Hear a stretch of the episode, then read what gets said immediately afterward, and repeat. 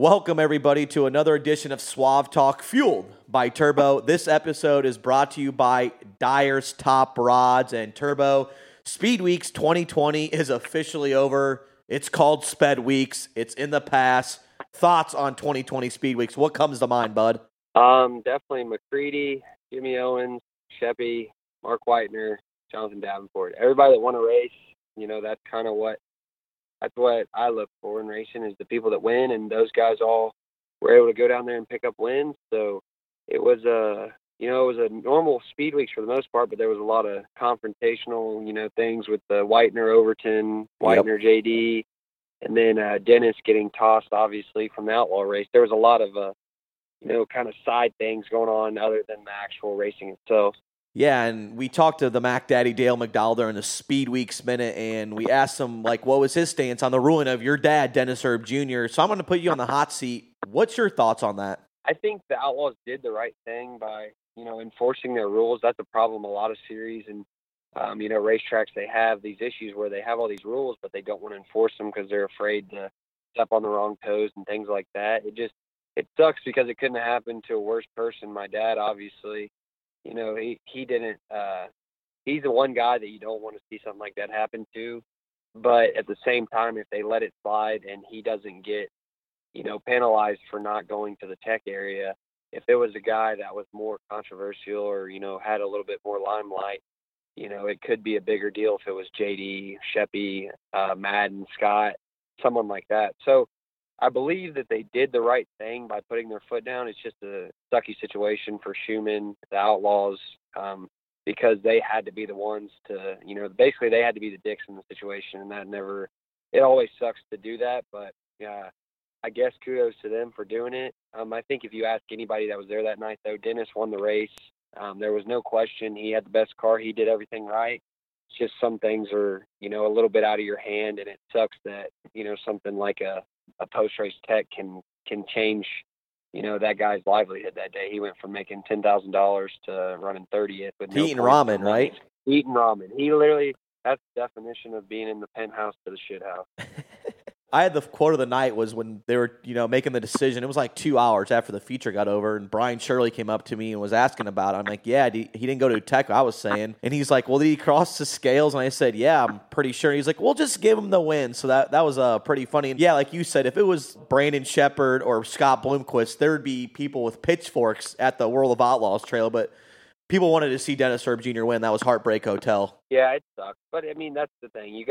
You have to enforce it this, whether it's your best buddy, your mom, your dad, your sister, whatever. So it's a tough situation, and I don't want to have to make those decisions, and a lot of people don't. And that is one thing I will give a shout out to Casey Schumann. He's kind of come into this deal as a sprint car guy or whatever, but I think it's good because he has no favoritism towards this guy or the next guy or whatever. So he's like, look, man, this is the rules. This is how I have to do it. And anybody that talked to him will tell you, he's pretty mellow, laid back. I think he's a really good fit for, the job he's in and things like that. So good job, Schumann, I guess, for, making the decision and standing by it and not letting anything else, kind of change your opinion or your mind on what you wanted to do there. Yeah, I'm a big fan of Casey Schumann, but I'm a bigger fan of Brooke Schumann. Shout out to her. What'd you Sawyer's say? My fan. Oh, yeah. I'm an even bigger Sawyer. Sawyer's my biggest fan, and I'm her biggest fan. Shout out Sawyer Schumann. Yeah, and she's seen about 1 million races, and she's 2 or 3? Yeah, 2 3/4, I think. Yeah, and what impressed me the most, obviously Brandon Sheppard won 5 races, but I'm pretty impressed with the start with, T-Mac, Tim McCready. He had a couple wins there during Speed Weeks, and I feel like there was 4 or 5 races in a row where he started on the front row. I think that team's going to be dialed in for 2020. Yeah, McCready's definitely got good stuff. When you can qualify on the pole almost every night and, be on the front row of a heat race, it's hard to, you're putting yourself in the best position to win those features because that's, J.D. said it in his little column that they have on Dirt right now. He was kind of saying, man, it's hard to bury yourself past the third row or fourth row and win a feature. And if McCready can set quick time by 0.2 and win his heat race every night and start in the first 2 rows, he's got the best chance to win every night. So, he definitely, I think, kind of come out with a bang, and people are like, whoa, look at this. He's got it figured out. And then also Jimmy Owens did too. Jimmy Owens at the end of end of the week at Volusia was lights out. He won a race on the cushion. He won a race dead through the middle. And then the last night, he was all over the place after it rubbered and they rewatered the racetrack.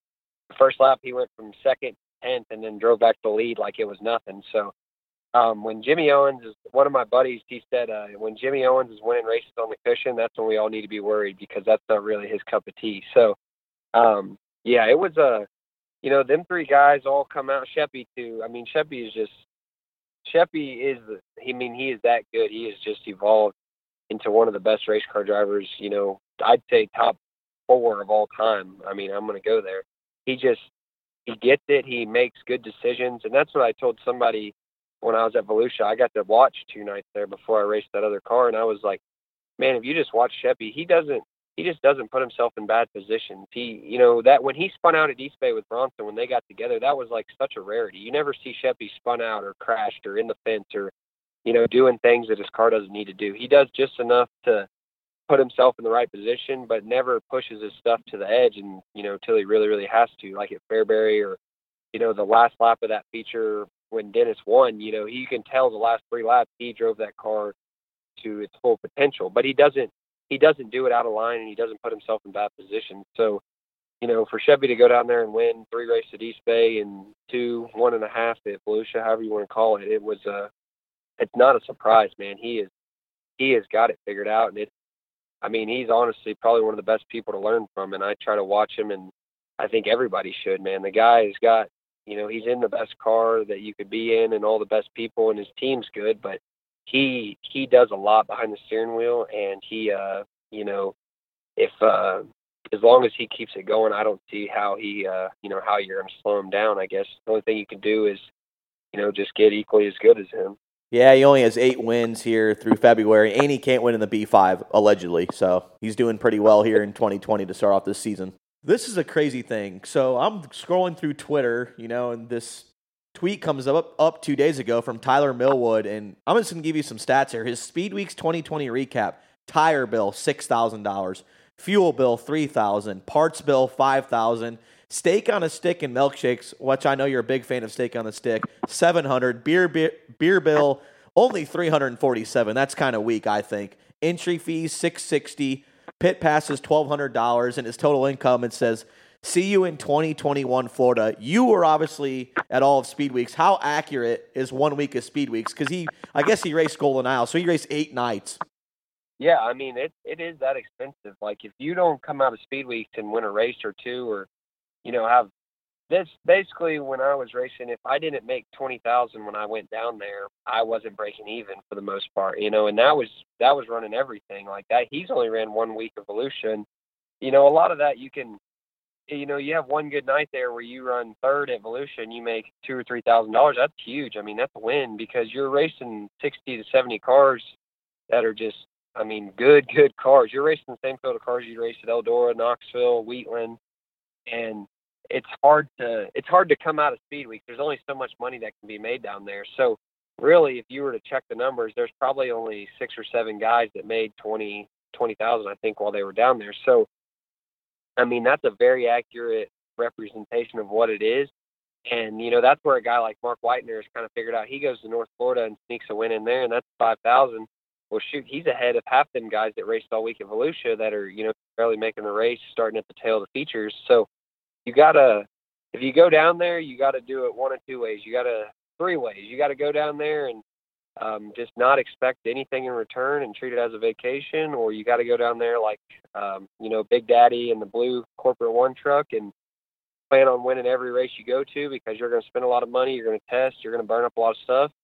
Or you go down there and you just got to be realistic and, you know, kind of say, hey, if I'm not racing for points and this isn't my night, you sit that night out at Volusia when it's raining and it might be, you know, the fastest, roughest racetrack ever. Or you just, you know, you gotta race as smart as you can unless you've just got unlimited budget to race with. And the Millwood tweet is a very, very accurate tweet for Speed Weeks, and that's something that a lot of fans and people, you know, they don't really realize when they say, oh, why isn't this guy racing here? Or why did this guy go to East Bay and not this way? Or, hey, Tyler, how come y'all don't bring the one car to Volusia? Well, you know, we race 100 times a year, and you can easily put yourself out, you know, a good bit of your budget by racing that extra week at Volusia or going to East Bay when you really shouldn't be going there. So people don't understand the expenses of racing, and that's a great tweet kind of to just put it in perspective. That's 1 week of racing, and if you add all that up, that's how much money that guy spent in 1 week.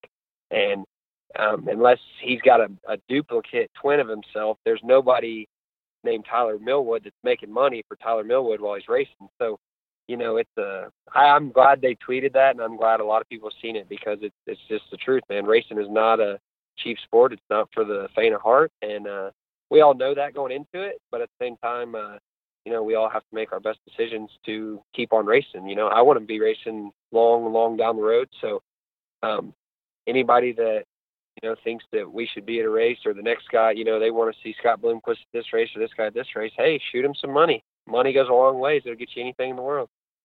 Yeah, and I just looked it up. 6 drivers made over $20,000. That was counting Kyle Bronson, but he had a lot of things go wrong, so I don't think he left speed weeks.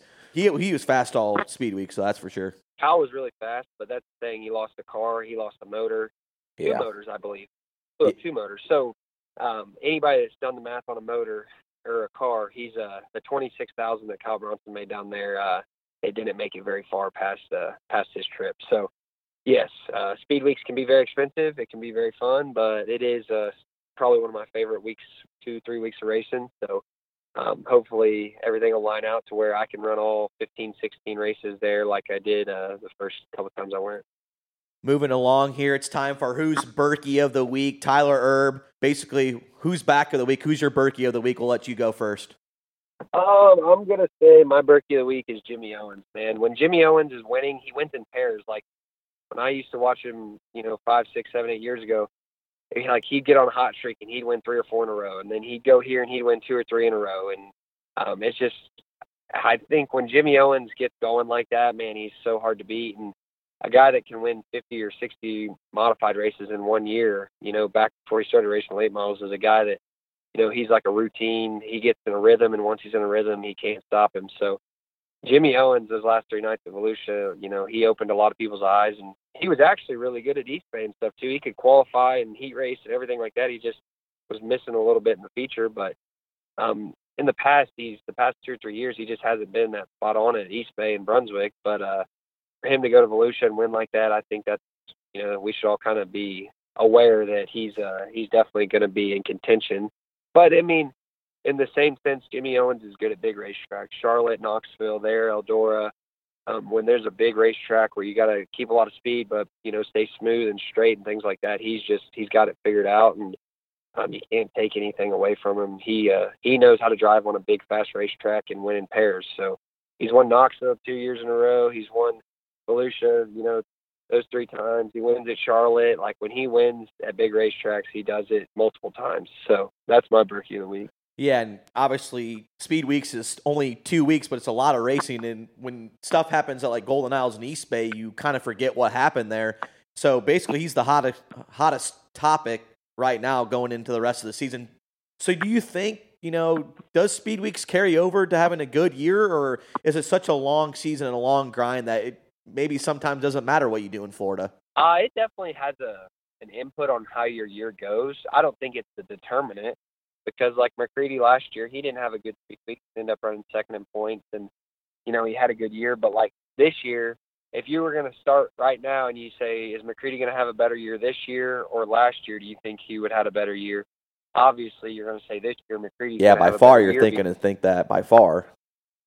Is the sky's the limit, and it goes for everybody. Last year when J.D. left Florida, he was leading the points. He was on it. And right now you're like, man, this J.D.'s human. He's, you know, he might not just kill everybody like he did last year. So I think it definitely has a huge input on how your year can go. But at the same sense, there's a lot of bad luck that can go into your speed weeks and things like that. You just have to look at a guy that showed speed, and, you know, that can be the determinant. Just because they didn't get the wins and things like that doesn't mean that they're not going to be that fast. Like Kyle Bronson, I think, had probably his best speed weeks ever. You know, he just had some crashes and things like that. So I think that shows he's going to have one of his best years ever. That's what I think, just from watching him in Florida.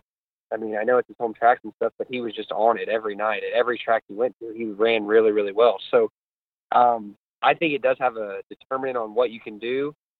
Maybe your mentality or whatever might not affect you, but I know that if I leave Speed Weeks and I felt like I had a fast car, it gives me the confidence to know, hey, we're going to have a good year.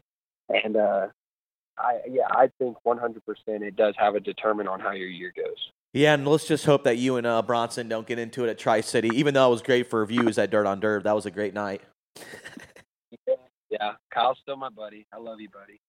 My Berkey of the week is the off season, and people want to say that like December and January, but now you have like the Dry Dean Extreme Series. You race in Australia. People race in Arizona. Then you have Florida. I think March and April is turning into the new off season, so that's why it's my Berkey of the week. You get a lot of rainouts. You know, you have a couple weeks off for the national tours where you can maybe go race at MoDoc and stuff like that. But I think the off season is officially the Berkey of the week, just because I think the springtime is when it's less busy now for racers. I do agree. March, that's like right after February, you know, there's really not a whole lot of racing, I guess, unless you live in the South. And it's a lot of people like that did go to Speed Weeks in Arizona. They're like, man, now we can chillax. We're done. Like we got, you know, a month or so before. Farmer City to me was always like the first race back. Now that they have, you know, Outlaws have Smoky Mountain and things like that. But like, Farmer City, Brownstown, to me, after Speed Weeks was always our first week back, which is end of March. So it's our only true downtime, I guess. But if you're a diehard racer, you could go race anywhere this weekend down in South Carolina, Georgia. I think Arizona has some races I saw on the master schedule. So this is, for me, and I'd say 85% of the country, this is our true off-season because you just get so amped up for Florida and Arizona that, you know, you're working harder over the winter than you would right now because right now our cars are ready, our rigs are ready. We're just kind of rebuilding a little bit and getting going. So this is the only sport that has no off, I guess. I was sitting there eating lunch yesterday and I was watching ESPN and they were talking about NFL football and the Saints and everything. And Randall was like, dude, they just played the Super Bowl. Like, why are we talking about football? I'm like, dude, it's just the way things are. Like, it's nonstop anymore. Yeah. And they have the draft coming up, and then they have training camp. It's less, you know, every sport, I think, is just 365 now. But I think the fans appreciate that. I know, and as drivers, I always compare it to golf. Golf, there's only like, they only have 3 weeks off. You don't have to go, you know, enter those early season, you know, tournaments that are, you know, in throughout the world. So racing, as drivers, you can take your time off. But like you said, 85% of them take off, you know, at this time to get ready for the grunt of the season. Or you could be like Shannon Babb, who we had on the who's our guest on the show this week. He stops at the dump and he doesn't race until the Illini 100. Guys like that can, you know, pick and choose. Yeah, Babb's got his own deal. He's got the zoo. He hunts. He's you know, he races such a weird schedule. He doesn't race at the end of the year, then he goes to the dome, then you don't see him again for 4 months. So he's kind of, Bab's got his own schedule, but I think that's what, you know, makes him work, and that's his element. So he's definitely one guy that's got it figured out, I guess. And here is our guest, Shannon Babb at the Gateway Dirt Nationals. Joining us now on the Integra Shocks and Springs Hotline is the Moweaqua Missile, Shannon Babb. Turbo, basically, this is your childhood hero. This is your Kevin Weaver. Yeah, I love Babb. When I was the first Eldora trip I ever went, I know he doesn't remember, but I bought the shirt, I've said it like a million times, the shirt where he's on three wheels in the yellow and red car, and it's like the Moweaqua Missile. He signed it, and I wore it to school like a lot. So Bab was one of my heroes. It's crazy now. I always tell him, like, you realize, like, I used to like watch. I mean, like, I loved it. Like, Bab was the man. He was always gassing on it, just kind of crazy. And now he's like, they say he's one of the older dudes, and he, you know what I mean? He's here at the dome, knocks spoiler off, sets quick time in hot laps, wins hot laps. That paid big. Then goes out and qualifies and sets quick time again. Like, he's just probably one of the most exciting race car drivers I've ever seen. I mean, how about that? Giving you a nice compliment, Shannon. That's got to be, you know, make you feel pumped up. Hey, that's pretty cool. It really is. You know, that's what this is all about is the fans and the kids. And I was the same way. You know, I used to walk through the pits, and I watched Charlie Schwartz race and Bloomquist and Bob Pierce. I had a lot of heroes, too, and I was a little guy. And my dad always told me, hey, listen, there's always going to be somebody bigger and badder than you that's going to replace you. So you got to work hard every day because these kids are coming up, and Tyler and those guys, they are showing us that they can do it too. Quick question is, like, do you see a little bit of young Shannon Babb and Tyler Erb? Because I feel like you guys both get up on the wheel. You know, I do know that these kids, when they sit there and they watch this racing, and just like Josh Richards, he watched so much racing that when he did come out and drive, he was a little sharper than the guys that was actually behind the wheels at the time, you know, and I do see these guys, they've learned a lot. I mean, sometimes we have a lot of bad habits and a lot of stuff that we just need to forget, and these guys are fresh and they don't have the bad habits. You know, they come out, they know how to run hard, run smooth, and slow down if they need to. Yeah, I see a lot of that. The main thing is probably I never ran a Rayburn. I never, you know what I mean? I got to skip all the learning curves. I'm racing the cars that you're racing now. Exactly. You and Scott and Billy, you've had to adapt 4 different times to all different cars. Yeah. You know, it's a big difference. So maybe that helps too. We were telling stories last night. You know, one of the first late models I ran was a leaf spring Rayburn car, fiberglass leaf springs. Then I ran 4-bar cars, and we were wearing swing arms for 10 years.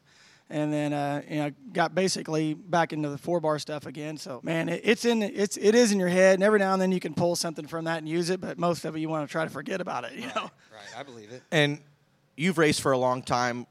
And how's it feel that you're the most talked about driver here at the Gateway Dirt Nationals? I knew you grew up racing Macon. This is a different animal, but just every year on Twitter, you're the most talked about, either knocking the spoiler down and, putting on a show. That's going to make you feel pretty good, considering that you're towards the more of your end of your career. Yeah, absolutely. It definitely is an honor to have, all the fans that support you. It's a cool deal.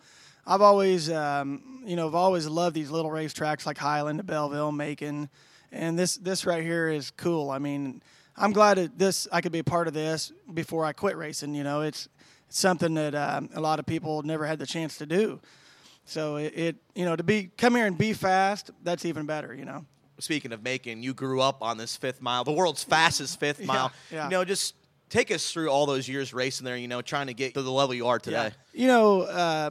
At Macon, it goes through all the transitions. It starts out muddy and gets hooked up, and then it gets slick as glass. So, everything's just kind of scaled down there. The racetrack's scaled down, but it races the same as a big track does. You'd have to do the same things as far as setting your car up and adjusting your driving style through the night. But it teaches you how to drive in traffic and race close quarters and take care of your equipment. But for me, I raced there quite a bit, and then when I did start traveling, I wanted to go to all these new racetracks and see new places and stuff. And man, I tell you what, I pulled out on Florence Speedway for the first time. Damn, this thing's a highway, It was definitely tough, but I loved it. I loved going all these new tracks. I think the more you can race with the better guys, and you can start getting to their level and beat them, that's the only way you're ever going to improve yourself. What does the Herald and Review 100 mean to Macon Speedway? That's I think it's the top race on the Summer Nationals. It is. When I was little, helping my dad and, just everybody in that area,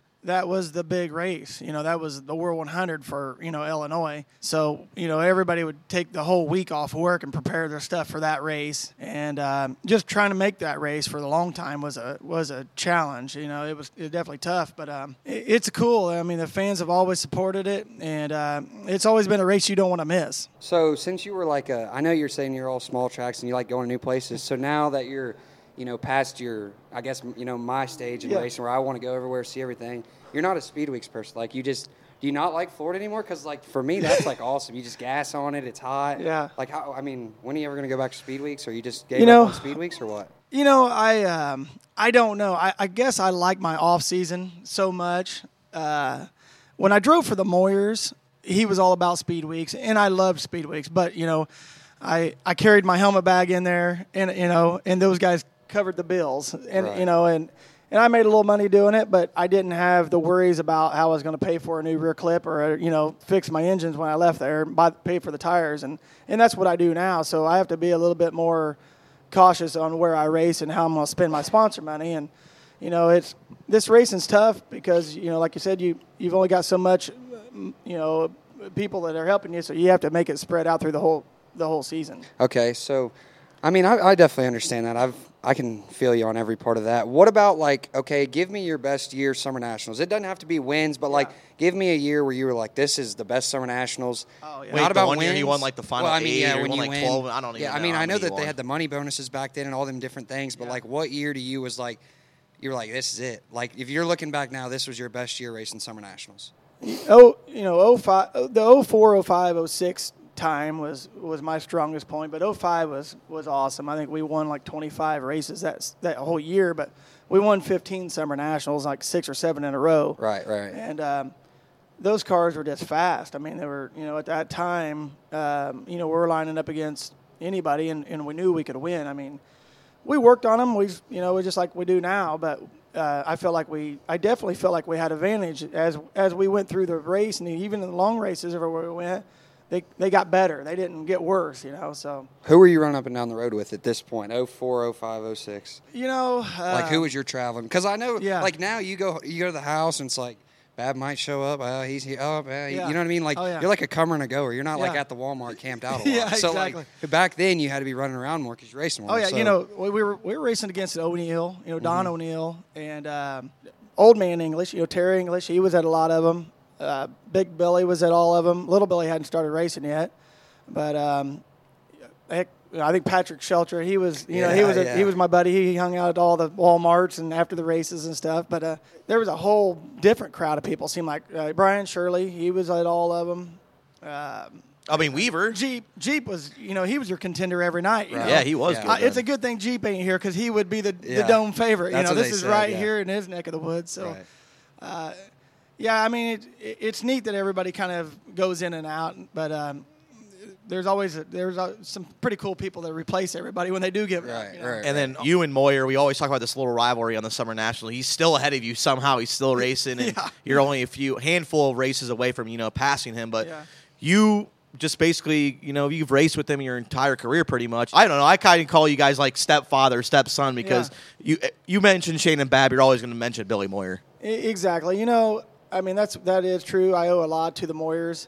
I when I was racing, I was racing right around the house, and those guys called me up that winter, and that was a big step in my career. I was able to go out and race the national scene is because of those guys. Bill Senior had all the equipment there, and Billy said, "Listen, my dad's got everything. If you can put it together, piece it together, you can go race it. You got to generate enough money with it to keep it going. We're not going to just feed it." And so that first year, a good friend of mine, Chad Cohn, me and him put it all together and built a couple new Rayburns, and we went to Speed Weeks and started racing. That's how the Moyer deal got going, and it lasted 7 years. Heck, we might have still been there. I don't know, but it was a really good deal. I do owe a lot to Billy. He taught me a lot, and then also I learned how he raced. I thought, man, this guy's way out here. He's got some trick stuff or whatever, but once I figured him out and learned that he didn't have anything more trick than I had. He's just a smarter dude and cool on a stool. So I figured, hell, I can do the same thing he can. Right. Do you still apply that today? Like I do. I do because I tell people that. Everyone's in a rocket right now. They're like, what are we on? And you're like standard. And when you say the word standard, like you'd think you cut this guy's hand off. They get so mad at you. Yeah. And I'm like, listen, I don't know. I don't know nothing more than the next guy. But like, you got to learn how to race. And I feel like being around you and Billy and people like that's kind of something I picked up on. Like, I watch you show up to Summer Nationals race about 4 o'clock. Mason buffs a tire. Yeah. You're in there on that stool looking at the spring smasher, and then you get it. I'm like, has he worked on his car? He hadn't changed nothing. You know what I mean? And exactly. I tell everybody the same thing. It does give you confidence when you can hang close to a guy and figure out that, hey, man, he's just done his homework a little bit. He don't really have nothing trick, but you got a good rock-solid foundation program, and you go out and race. Same way when I drove Scott's car this year. That guy, he's got it in his head. He knows he's got the confidence, He doesn't have anything trick. He's just got a good old race car, and he's fast. Right. So, that makes you feel like, hell, I can go back and do the same thing. And I encourage all these guys. I try to get my buddies started in late model racing. I'm like, listen, you don't need the hauler. Hell, all you need is your race car. Get it here with a pickup truck, get out there on the track, and get digging, Right. So, this racing really is neat. There should be more people doing it. Do you think it's unfair to say about people giving Billy Moyer crap because he's still racing at 62 and ain't as good as he once was? Because I feel like people think it's a little bit tarnished because he's still racing, but I think he still's got it. But you being on the road with him, just talk about his career, and he is obviously one of the best ever to do it. Oh, absolutely. He's hard working. It's 7 days a week, year round. He just loves this racing. He works on it or thinking about it, or he's working on his bus to prepare to go down the road, or he's doing something. You can't take anything away from him right now. His age, the guy's in great health, and he's sharp. Hell, he's still good. And he's racing really good, I think. Yeah. And he's building new race cars, and he says he's retired, but, I'm going to call his bluff. He's not building new race cars because he's going to retire. He's going to race. he come to Fairbury there at the end of the year, and he about kicked our butts. That's right. Yeah, that's right. Okay, we're going to go down memory lane here. We'll have to ask you a few questions. You were on our way up here, walking up. We're at the top level here at the Dome, and you have to talk about getting into Virgil's car. I don't even know what year this was, but Todd Turner always has a great story about this. So the Summer Nationals at Herald Review 100, correct? Yeah, I believe it was in 97, I think is what it was. I was born in 97, just to clear that up. Yeah, so that was like a good year. 22 then. Years ago, maybe 23, yeah. That's a while back. So it was a wild night there in Macon. Just take us through that day. It was the Herald Review 100, and I actually started the whole night in my own car. I had a GRT car that I bought out of the weeds from Joe Garrison at the time, and had a Runyon engine in it, and just had everything that I could piece together there, in my backyard and run. But we were on the front row outside of the Herald Review 100. And they threw the green, and as soon as I stood on and went down the straightaway, it backfired, popped and banged, and I think I blew the engine up, whatever. But there was a big pile up, so they didn't start the race. So I wheeled to the infield, and Virgil Bilberry, he's a local racer, and he made the race. He was on the back somehow, and he whipped in the infield, pointed at me. He's like, "Get in this thing." I'm like, "What are you talking about?" So he was a big guy anyhow. He's about 250, 275, and he jumped out. I'm about 150 at the time, so I jumped in that thing. I don't even know if I got the seatbelt hooked up, and they were going green. So I whipped out on the racetrack, took off, and this thing was out of control. It was a bullet car, 4-bar, but it was a pair of 500s, pair of 200s on the back, and right. I think we were on alcohol. And I didn't even know what tires he had on it. I didn't know if I should take care of my tires or haul ass or what I should do. But I tried to go to the top, and I about wiped it out right off the bat, And so I said, I told myself, I better slow down, just go around the bottom here and see what happens. So I started making a little momentum running around the bottom and started picking them off a little bit at a time. And I knew when I went by Billy Drake and Bill Fry, I'm like, holy heck, I might have a chance to win this damn thing, About lap 75, I think Weaver was leading it. Oh my! Why would you have to do this? Weaver. Come on. I thought, I bet I could probably catch this Weaver. So I don't know how it all together. It came together, but we won the race. It was unbelievable, but we didn't pass the skills. Like I said, the engine was running on alcohol, so we burned a lot of fuel, and he was obviously a lot bigger than I was. So. But it doesn't matter. We still won the race. So what about, Scott always catches a lot of heat for the scale incidents and stuff. Like, that was one, but you had, what others? Obviously, the biggest scale one is the World 100, and you still got, they gave you the trophy and the check, right? Give me, Shannon, that was the first time I ever cried at a racetrack. Because I would, too. I was 14 years old. Yeah. Illinois finally wins a big race at Eldora because, no doubt, Illinois is a late model state, and they had the most fans that go to the race. But that night, for you, how just crushing was. I know you had no control of it because you had a motor change, but that hurt my heart, and I hurt a lot of people's heart that night. It was a really, I don't know, it was crazy. It wasn't really that emotional for me till I left. I was on a cloud nine. I won the race. Right. We had a great racetrack, a good race car.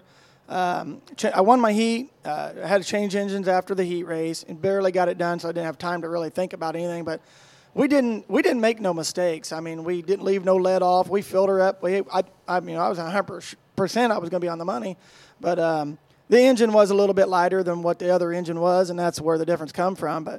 And it rubbered up. And we wore some tires off. More fuel. Yeah.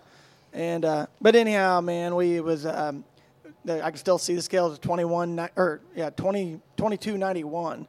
I'm like, oh my God, I couldn't believe it. But did you do a shimmy, a shake? Tell your crews, shit in the deck, do something. I did everything Scott would do. I shook the car, screamed, yelled, did everything, but it wasn't going to pass. But I don't know. I think, wasn't it, the dream was like the Matt Miller year, right? Yeah, right before that, so they made the fence for the next one, so you couldn't have this secret crew guy coming up and handing you something, right? In June, Matt Miller won it, and he was light. They paid him for that, Yeah. So same thing. Yeah, so he was allegedly light, but that's when the time when there was no fence, so crew guys were coming up there. So but then they made leaning on the deck and shit. But they were trying everything allegedly, yeah. But then they made the fence there, and that's where you see the famous fence, and no one could get there. It's just Sam and the. So anyhow, it's the old weight rule. It's a tough one. If every racetrack you went to, they had a real nice set of scales. And it's easy to keep. It'd be easier to keep up with. It'd be easier to keep up with. But we go through so much shady stuff here. Yeah. Hell, half the time you're not even on the scale. But it's a big transition between $30,000 or $40,000 and £9. damn, a bag of apples weighs 9 pounds. You know, that don't make much difference. Right. Yeah. So we're going to keep going through down memory lane because the next year, 06, is arguably one of your better years too. Just dirt track world championship at Chillicothe. You and Scott Bloomquist, you held them off for 30 laps, and that's probably one of your biggest wins of your careers. Yeah, it was. That was cool. Same thing. We were we actually blew an engine that day, changed engines, did a bunch of different stuff, but had a real good race car. Everybody was out there on open tires, 1325s, 1425s, whatever. Yeah. I was out there on refried 40s. Man, I didn't even I didn't even have time to do tires. I got the motor in the car. Yeah, and I went up there and I was resiping the 40s that I had, buffed them, baby, throwed them on, and took off, and we won the race. But that was sweet, man. $50,000, that goes a long ways. Do you miss those days where you could kind of do that, just throw stuff on? Because now it's just all about technology. Back in the day, it was all about racing. That is the disappointing part. Why I don't do as much traveling is because, I used to win a lot of races by throwing different tires on what the rest of them had on. Hell, if we're all out there on the same damn tire, we might as well just be dating the same girl. You can't do nothing. Right, who's calling these shots? The photographer that's running the show now? I think that sucks. Right. So you like the different the variables. Yeah, I like some variables. Yeah, we need to have a soft, a medium, and a hard tire rule. Right. To make it interesting every night. To make it interesting. Like tonight, if we all roll out there on the same stuff, there's no comers and goers. Right, but because you all have to set the same pace. Yeah, you can't have a guy that drags, a guy that charges. Exactly. Like that. Yeah, you have to have some comers and goers. And in the years growing up, they did clean the tire rule up. There used to be a big mess. There was way too many variables. But now, if you just had a soft, a medium, and hard, like the 20, 30, 40. And me and Riggs, we talk about that all the time. I think that's the best rule, and that should be universal. Oh, absolutely. Yeah, should be universal. And that way, if a guy wants to run the hub and try to gamble on 420s, you can do it. If a guy wants to put on his 3040s and roll the center like the Billy Moyer line, he might win the last 15 laps. He might come up through there, Right. So. But anyhow, I don't know. You don't want to get me started on that. But I definitely ain't going to donate my whole life to one series if we're all going to have to run the same tire. Okay, Summer Nationals, do you think a driver – that's starting out least season run the Summer Nationals once, because you have to look at the list of drivers that have won it. Shannon Babb, Scott Bloomquist, Billy Moyer, Don O'Neill, all these guys have ran that series, and I feel like they all say it made them a better driver, especially when they're younger in their career. Oh, absolutely. One thing nice about it is you're hitting different racetracks night after night after night. You don't get a chance to go home and get distracted, and run off and do something different. You actually stay on top of your mind stays on track of what you're actually doing. So your learning curve is sped up. You put a year's worth of racing in 30 days. Right. I believe that. That's what I'm telling you. I want to race as much as possible now because, I'm telling you, if I don't race for 2 weeks, I show up, I feel like you forgot everything. Yeah, about heat. The end of the heat race, I'm like, what have you been doing all day? You know what I mean? In the feature, you're shit. I gotta make up this hole I've dug. We're like, exactly. You race every day. About come June, July, you're like sharp. Oh, yeah. You know what I mean? You don't realize what you forgot when you sit on the couch. Right. You're not racing. Yeah. Do you laugh when you see an outsider saying, I'm going to run the Summer Nationals, and they're off after 2 weeks? You're like, guys, I love it. We'll just see after 2 weeks if you're going to be like, Walker Arthur last year is a perfect example. I'm going to run the whole thing, rain outs and all that. It's a grind. It definitely is. Everybody comes in there, looks like they're a pumped up bull ready to fight, but it's no sprint. It's a marathon. You have to go in there slow and steady and just pace yourself, and if you're going to make it to the end. Yeah, I like coming in. I'm always like a second weaker in the past 3 or 4 years because I've been, and I always come in and I'll see this guy and he's just you can tell if it's been a good week. Like the 2 years ago when he won those four, you won at Joliet. Yeah. You and Billy had that race at Sycamore. Yeah. Like when I showed up to what's the big banked one? Spoon River. I always show about Spoon. Yeah. I saw he's just pumped up. He won that night too, I think. Yeah, that Spoon. And Squirrel had a hell of a race. I was third watching the race. But, that's what I'm saying. Yeah. Turbo always rolls in at Terre Haute, see? Yeah, I do. I try to He knows where these cushions are at, he rolls in there. Yeah, that's right. Yeah, but let's be honest, though. Everybody hates Terre Haute, but the last two or 3 years has been good. It's been a good racetrack. We had some good races there. It's been a good racetrack. Yeah. Well, that one you should have won, didn't you? Or who won that? You won the first time, right? Not at Terre Haute. That was Hobstop. Oh, no, Hobstop. Yeah, Hobstop's one I'm talking about. That's Bab. He told me after qualifying. The first year I went there, he said, I won the first year. Yeah, I've won, run second. You run second to him the last time. Every time he beat me. But he come in after qualifying, he said, there's no way anybody went faster than that. And he looks up, we were talking about it, and I beat him by this much. He said, I can't drive no harder. I don't know. I mean, what else do I do here? We both got the spoilers ripped off. I rolled out last year, and I didn't even have a cell panel or a spoiler side. Like, I was like, you know what? I'm going to rip that off. I have to buy a new one. I'll just take it off now. Exactly. And I started the feature. And I learned that from him because, like, at Belclair, he'll roll out with no breakaway, no nothing. He'll just go out there. Might as well leave it off. It's a one less yellow flag. That's right. What is your top three tracks on the tour? I have a lot of favorite ones. You know, I do. I like Spoon River. I like Hopstop. Yeah. There's a ton of them I like. I really do. I always love Farmer City. Give us the biggest one and the smallest one. Two favorites. Give us the biggest, your favorite bigger track. Yeah. Doesn't have to be biggest, but bigger and then smaller. I'm going to say my middle bit, the one I really like is definitely Farmer City. That's always my pick. The littlest, it's got to be Macon. Not Belclair. I'll put Macon above Belclair. Belclair. Okay. Yeah, but... Terre Haute's definitely fun every now and then.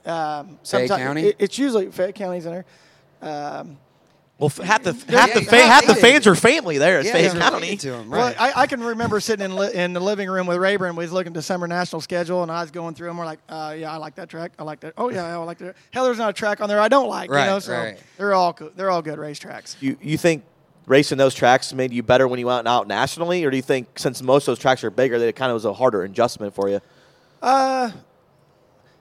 Actually, really, on the Summer Nationals, there really isn't no big tracks, really. But, the half miles like Burkhofer grew up on, definitely, that's a whole different animal. It's just a different type of racing. Yeah, totally different type of racing. You got to be a lot freer and just a whole different type of racing. But, yeah, this, just like I said, the good old quarter mile slinger in there and stand on it, that's right up my alley. All right, last thing I'm going to hit on here.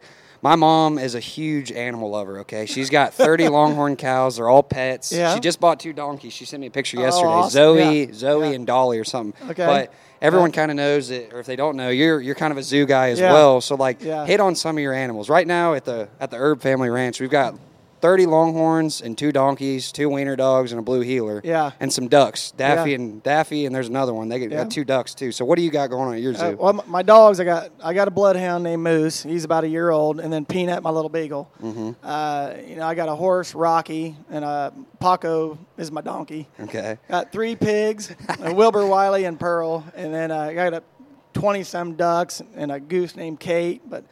Yeah, Emily and my 2 girls, they're at home. They're wanting to shoot down here probably tomorrow or whatever. But, we got a lot of animals to keep under control. But, me and Emily, we're bad for each other. We can't tell each other no when it comes to the animals. So, but we definitely, with these girls, the little family we started now, we kind of cut back. At one time we had some cows and little miniature cows. But it was a blast. Yeah. But, we came home from Rayburn's.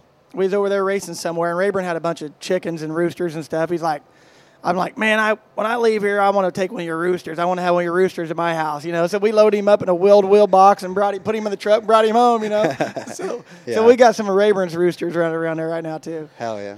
Oh, my goodness. That just sounds like it's chaos there. Are they all free ranging? They're just all walking around? Yeah, hell, I don't believe in pinning anybody up. Yeah. Look, if you feed them, they're not going anywhere. I tried to tell my mom that. She's worried these cows are going. These cows get fed twice a day. They eat like a whole bag of these range cubes, which is like a week's worth. They get a whole bag every day. Like, they're the most.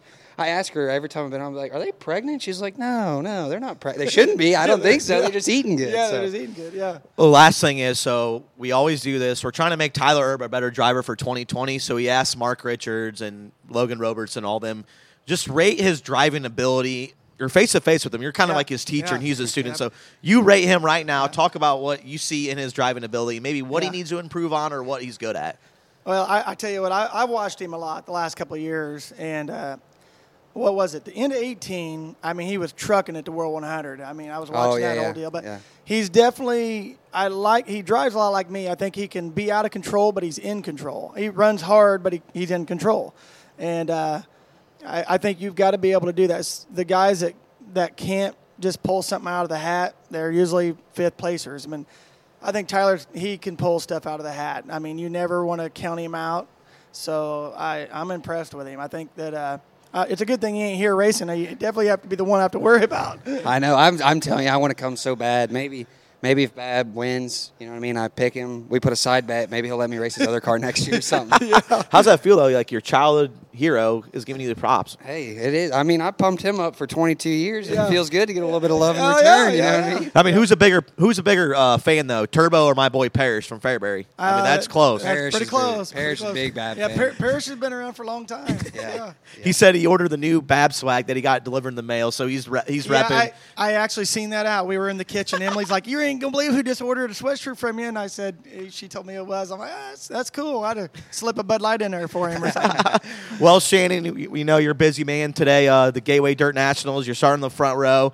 Good luck here at the Dirt Nationals, and good luck in 2020. And I'm glad he got to fulfill his childhood dream of, getting interviewed by Tyler Erb. Hey, man, it's neat. It's pretty special to have you guys up here and to be able to do this. It's quite an honor. Boom. Man, how was it, Turbo, interviewing your childhood hero, Shannon Babb? Bab's the man. I'm telling you, I've always been a Bab fan. I'll say it again. I love him. He's just, when Bab's on the racetrack, people were watching, people are excited. And, there's not a lot of people I think that would say, oh man, I hate watching that Shannon Babb race, whether they're fans of him or not. He's just such an exciting driver. He makes good decisions.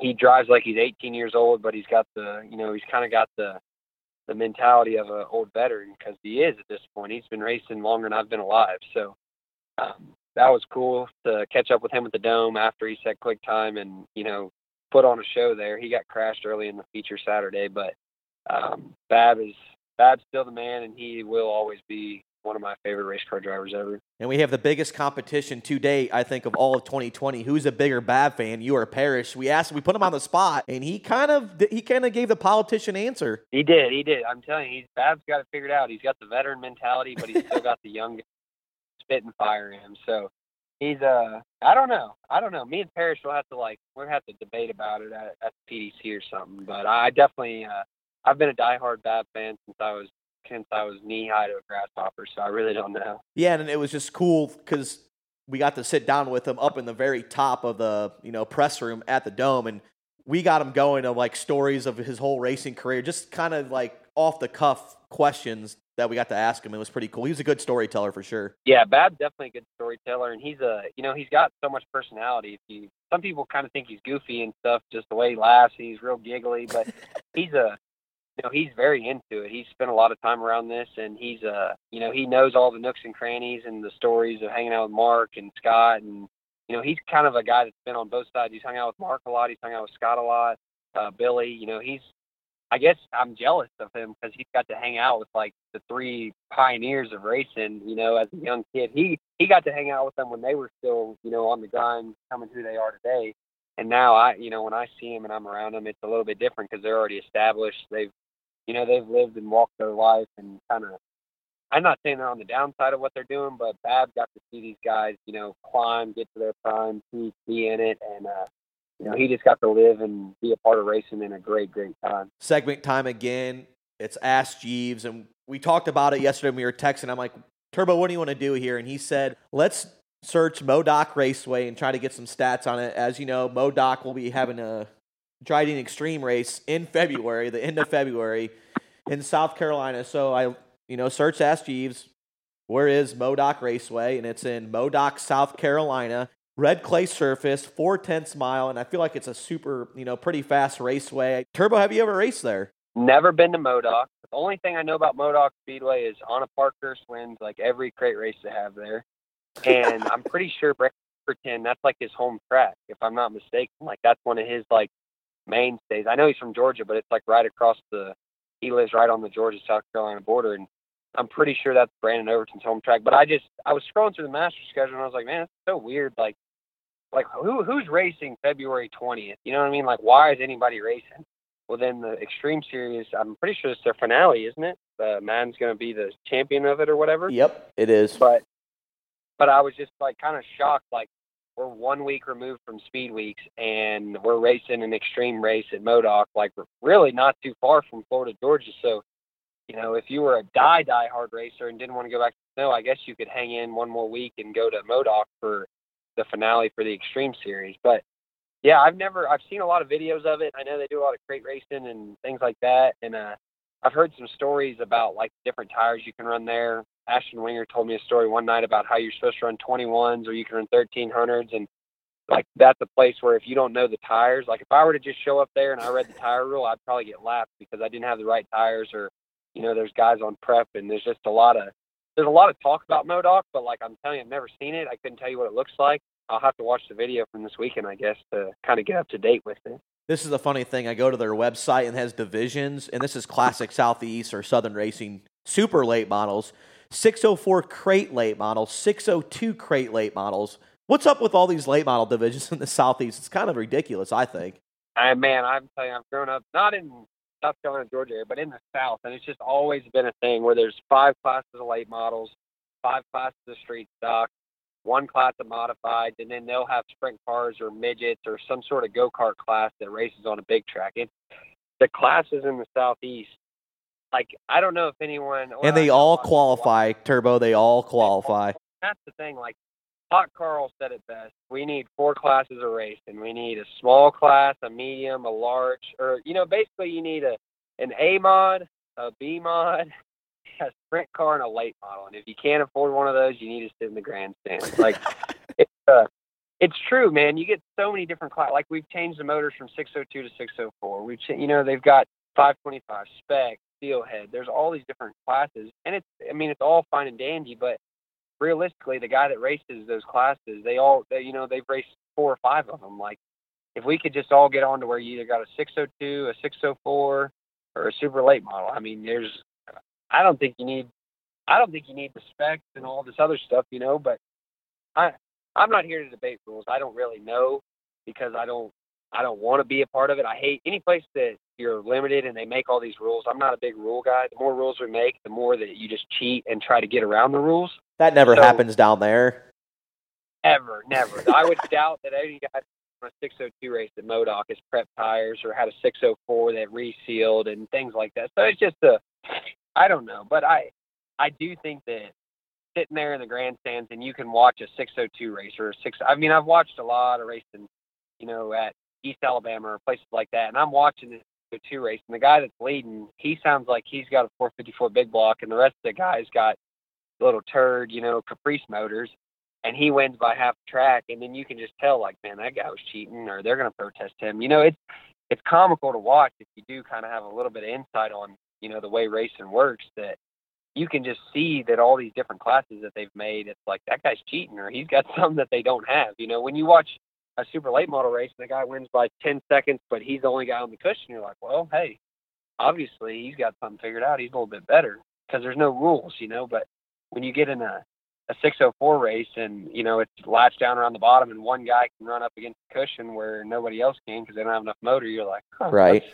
That's different. Maybe there's something fishy there, but who knows? Also, March 14th, the 12th annual MoDoc 100, 5,000 to win. Maybe we can send you there, Turbo, for Dirt on Dirt. You can do interviews. Maybe. I might. I don't know. I might. March 14th, I'll be at the Spring 50 at Florence. That's the first race there, March 14th.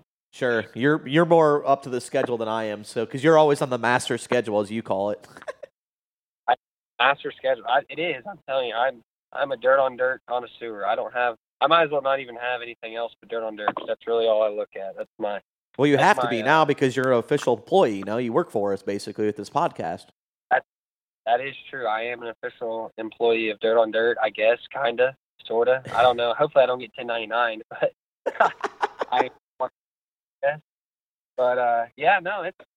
it was a good sped weeks. Nice to talk to Bab.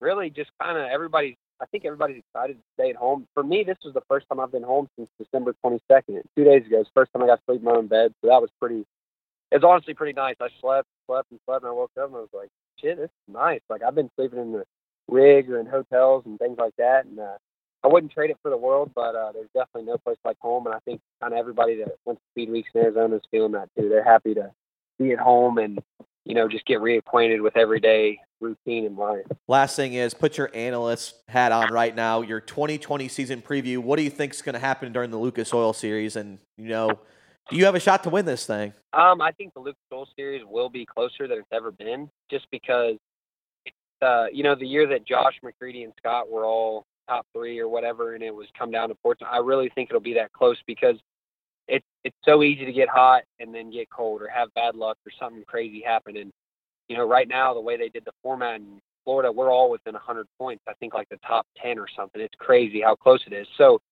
it's really just going to come down to who has the best team, who makes the best decisions. You know, a guy like when Mike Marler won the World Outlaw points, he didn't win the most races. He didn't do any of that, but his worst nights were, you know, 6th, 7th, and 8th. And he had the most consistent year. He might not have had the fastest car, but he had the right mindset and he had it figured out on how to win the points. And, I mean, I'm not going to lie to you if I'm not telling you that's not what I'm trying to figure out. You know, obviously you want to win the most races and things like that. And a lot of times that'll get you where you need to be. But if you can just be the most consistent car, you'll win. So I will say the top 5 in points, I think, will be closer than they've ever been. That's my one prediction. Tim McCready. You're going to win it, Turbo. I'm calling it. Let's go. Let's party at Portsmouth. That's what I'm – every ounce of me is amped up and aimed to win the points deal, but, you know, you can't count your chickens before they've hatched. So I will say I think McCready's going to win a lot of races. J.D. will win his fair share.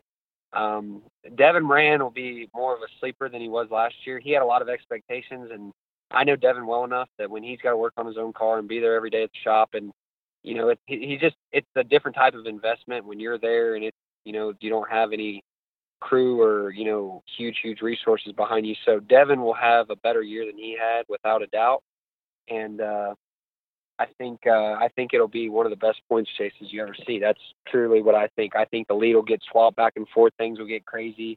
And, you know, it might be the best points chase ever.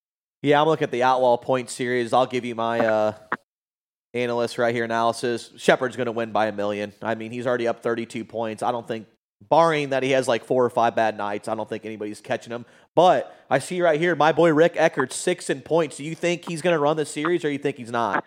I don't know, man. I don't know. I honestly don't know. I haven't spoken to him about it that much. I didn't think he was, but I guess if it would work to where he could just race his car at the races that he doesn't race Alan Murray's. So maybe Eckert could do like one of the split championships where as a team owner, Rick Eckert or whoever, you know, the Rick Eckert, the driver, could finish higher than the team owner could. Isn't that a possibility? I think that could be because he's 6th right now and he's tied with, he's up 10 points on Chase and he's only 12 behind Scott. I don't think he'll be able to catch Matt and Weiss and Lane again, but a top 5 run in the Outlaws, you know, after taking a year off, that could be a good possibility. Come on, Eckert, run it again. Eckert for a top 5. Eckert will top 5 them. Eckert will top 7, 8, 9, 12 them to death. Enough that he will run top 5 and out. He's just got the knack to. The guy doesn't finish outside the top 5 and outlaw points. He's got that figured out. Yeah, and last thing, bold predictions. My bold prediction is Shannon Babb will win a crown jewel this year. I don't know where. More likely Fairbury's his only shot, but he's going to win one this year. I would say Fairbury. I don't know. He does good at Mansfield, so maybe he'll do good at Portsmouth. But that is a. I mean, he could. That's the thing with the crown jewel. I think anybody could win a crown jewel. I mean, okay, my bold prediction is someone that's never won a crown jewel will win one this year. Hopefully myself. But I just think that there's enough good. I mean, like Mason Ziegler or a guy like that can come in. If you look, Ziegler has led and done good at a lot of crown jewels. He's just, you know, it hasn't been able to get the job done. But I will say that somebody that's never won a crown jewel is going to win one this year. Hopefully the 50,000 at Fairbury. In the green one car. That's my prediction. If you won that, all the Fairbury shenanigans would be kind of, it'd be pretty wild seeing they all love you. You're on their golf team with them. So a Prairie Dirt Classic, I would be very happy for you if you won that one. I'm pumped. I'm going to finish. I've never finished a feature at Fairbury, and I'm going to this year and hopefully with a big bang. Hell yeah. Well, I think that's it, Turbo, for our podcast. I think it's our 4th one. I think we're getting better and better. And Shannon Babb was great. Sped Weeks 2020 is in the books. Good night, everybody. See ya.